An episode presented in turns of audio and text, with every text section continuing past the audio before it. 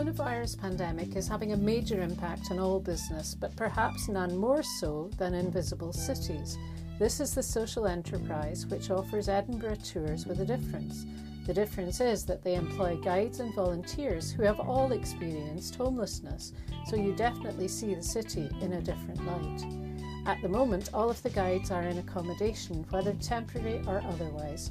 Today, we're speaking to Invisible Cities founder Zakia Moulaoui to get an update, and here she explains what they're doing and how you can perhaps help them.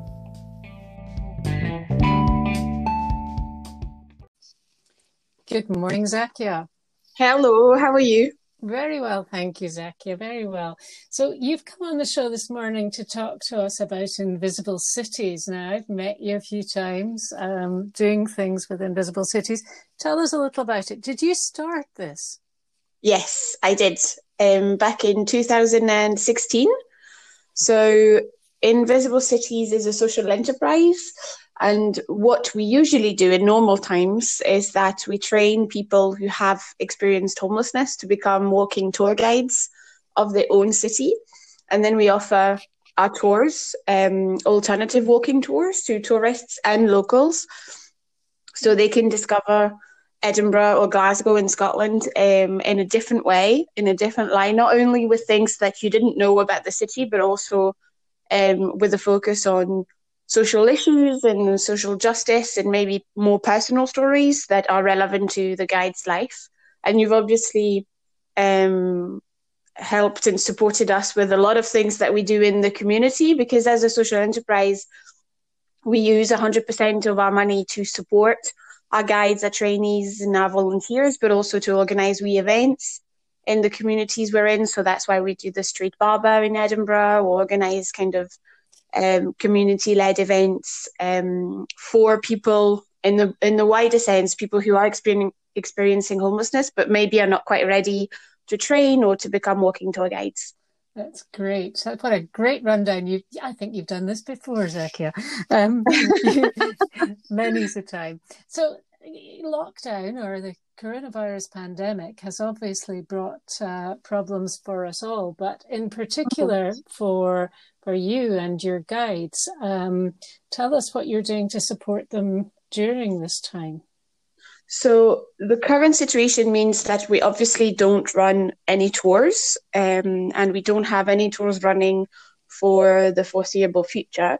So that's a massive impact, obviously, on the whole of the organisation because um, touring is is the main thing that we do, and it was the start of the really good season uh, with the nice weather and everything.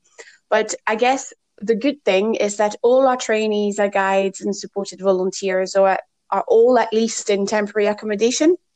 So there was no one um, who was at risk of being on the streets and not being able to isolate or to stay safe. So everybody's in either a hotel, hostel, B and B, supported accommodation, or their own accommodation if that's um, where they're at at the moment. So that's the good thing. Um, we never had to worry about that. But no tours mean no income for a lot of them because obviously they get paid for the tours that they do um, and what we want to do in, and that what we started doing in this period is that we support them with access to food on a weekly basis. Um, so we organise deliveries to them wherever they're staying. Um, and that's weekly shopping, you know, food, fresh fruit and veg, house items like toilet paper, which everybody was a bit concerned at, uh, for at the start.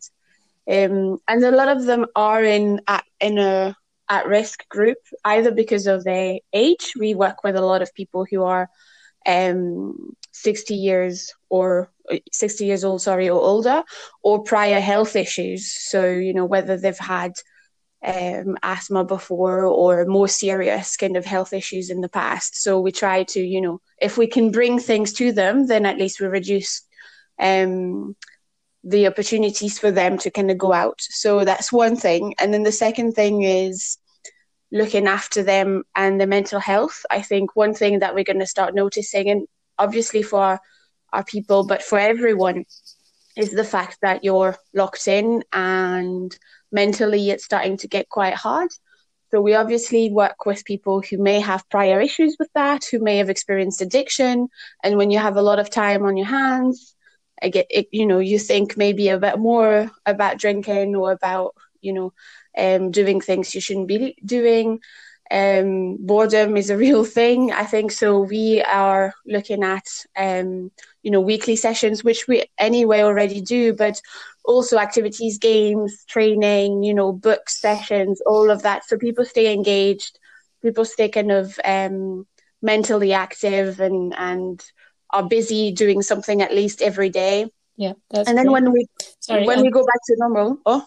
I was Go just ahead. going to ask how you're doing that because it, um, I know everybody's talking about Zoom, but presumably some of the people who are your guides may only have a phone or may not even that, have access to a phone sometimes. So, how are you actually organizing the support calls? So some of them, some of them do use Zoom and are actually a lot more savvy than myself when it comes to that. But it's true. So if they, um, and especially the older guys as well, you know, trying to explain what a video call is and all of that is is a bit challenging. So the phone, we spend a lot of time on the phone um, together, and and we spend, and it's not just myself, you know, in my team we have um, people to support them. And we have hilarious conversations trying to set things up and it's not working or you know a bit like when your mother shouts on at the phone at the other end because she thinks you're going to hear her better that type of thing. So it's quite funny. Um, and then we work also with a couple of volunteers and they go and kind of you know drop off food but also kind of have a wee chat about uh, how technology works. We're looking at you know, getting a couple of tablets for people. Um, but then, yeah, delivering packs, so paper based mm. stuff um, that we can print. So um, one of us can print this at home um, and then kind of deliver that to them.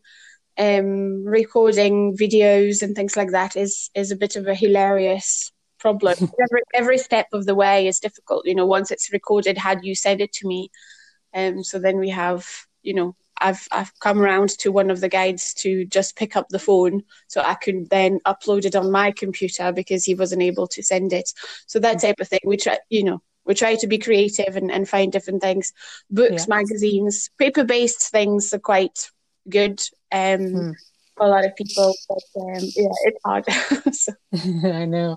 Well, technology is, uh, you know, we're, we're all becoming much much better at uh, using all the technology that's out there and i think it's it's the, the technology that's being offered to us as well is uh, is increasing and improving all the time. But the other thing that you have done is um, you've you're using your guide Paul to do a virtual tour, um, which is a terrific idea. So you're taking people on a virtual tour with photos and audio and video. And um, and that's being done on Zoom with Paul. So uh, how is he managing? Is he okay on Zoom? Yeah, so Paul is one of um, if you've been on a tour with him or if you've met him, he's quite hyper in any normal yeah. circumstances. So he finds this situation quite hard, and then he gets to think of a million of ideas. So it was quite nice for him to focus on the one thing. So he's um, he's done a brilliant job, absolutely brilliant at recording videos of himself in the different locations where um, the tour takes you virtually, and then uh, recording audio files, um, and then choosing, you know, selecting the pictures that we would put up. And then the idea is that you get sent all of those materials, so you can do that in your own time and at your own pace. You don't need um, Paul to be there in the background. And then following that, then you can schedule a time with him to have more conversations around whether it's a spot that you want more information on or if you have more personal questions for him. So I have to say that not many people take up the offer of organizing a face to face time with Paul, and I wish more people would do it because that would keep him busy. but um, and stop him from uh, from from, from uh, coming up with new ideas. Ideas, absolutely. Well, it would be a great idea for people to do that, and they can do that by logging onto your website, which is invisible-cities.org, and then just looking for uh, your news um, your news part, which uh, tells you about the virtual tour experience there. And um, the cost of that is £7 for individuals and £15 if the whole household is enjoy- enjoying the tour, and £50 if you're a team. So, yeah, well, we hope that uh, people listening to our chat uh, today, then, Zakia, will uh, come on and uh, keep Paul busy. That's the, that's the message, isn't it? Yes. Is there anything else that people can do for you? Um, I think, as usual, spread the word. And uh, if you've been on a tour and haven't done so yet, leave a review. That you know now is the time to do so. We have plenty of time at home, and these really, really help um, build up a profile. So that's always a good thing to do. Um, you know, go on social media and follow us. Uh, we also released activities for kids. Um, that was a new thing for us. So we created downloadable, printable packs for everyone to download and print at home. And they're full of games, you know, and word searches and fun information about the cities that we're in so that the little ones can enjoy that, discover the work we do, but also um, have fun. So, you know, if you have kids, please check them out and let us know what you think. It keeps us busy as a team to kind of create them and and, and makes them up.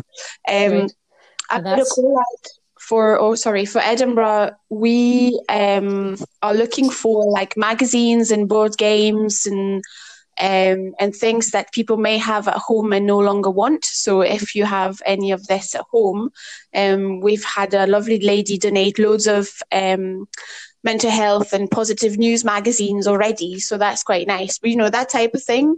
Um, and we can come and collect them from you. So that's always really helpful because it means we don't have to buy them. Um, and we can include them in the packs that we deliver to the guides. And, um, and again, it, it helps. Great. And how can people get in touch with you then? Is it best to do so by um, by email? Yes, and I mean any social media channel, um, okay. Facebook page or email, which is Zakia Z A K I A at invisible-cities.org. Um, yeah, with any kind of even ideas or queries or anything like that, um, we would love to hear from people. So yeah, great, great. Thank you very much indeed, Zakia, for speaking with us today. We hope lots of people uh, look at their board games and send and get in touch with you. Thank you. Thank you. Thank you. Thank you so much for listening to the Edinburgh Reporter podcast. Listen out for more episodes coming soon.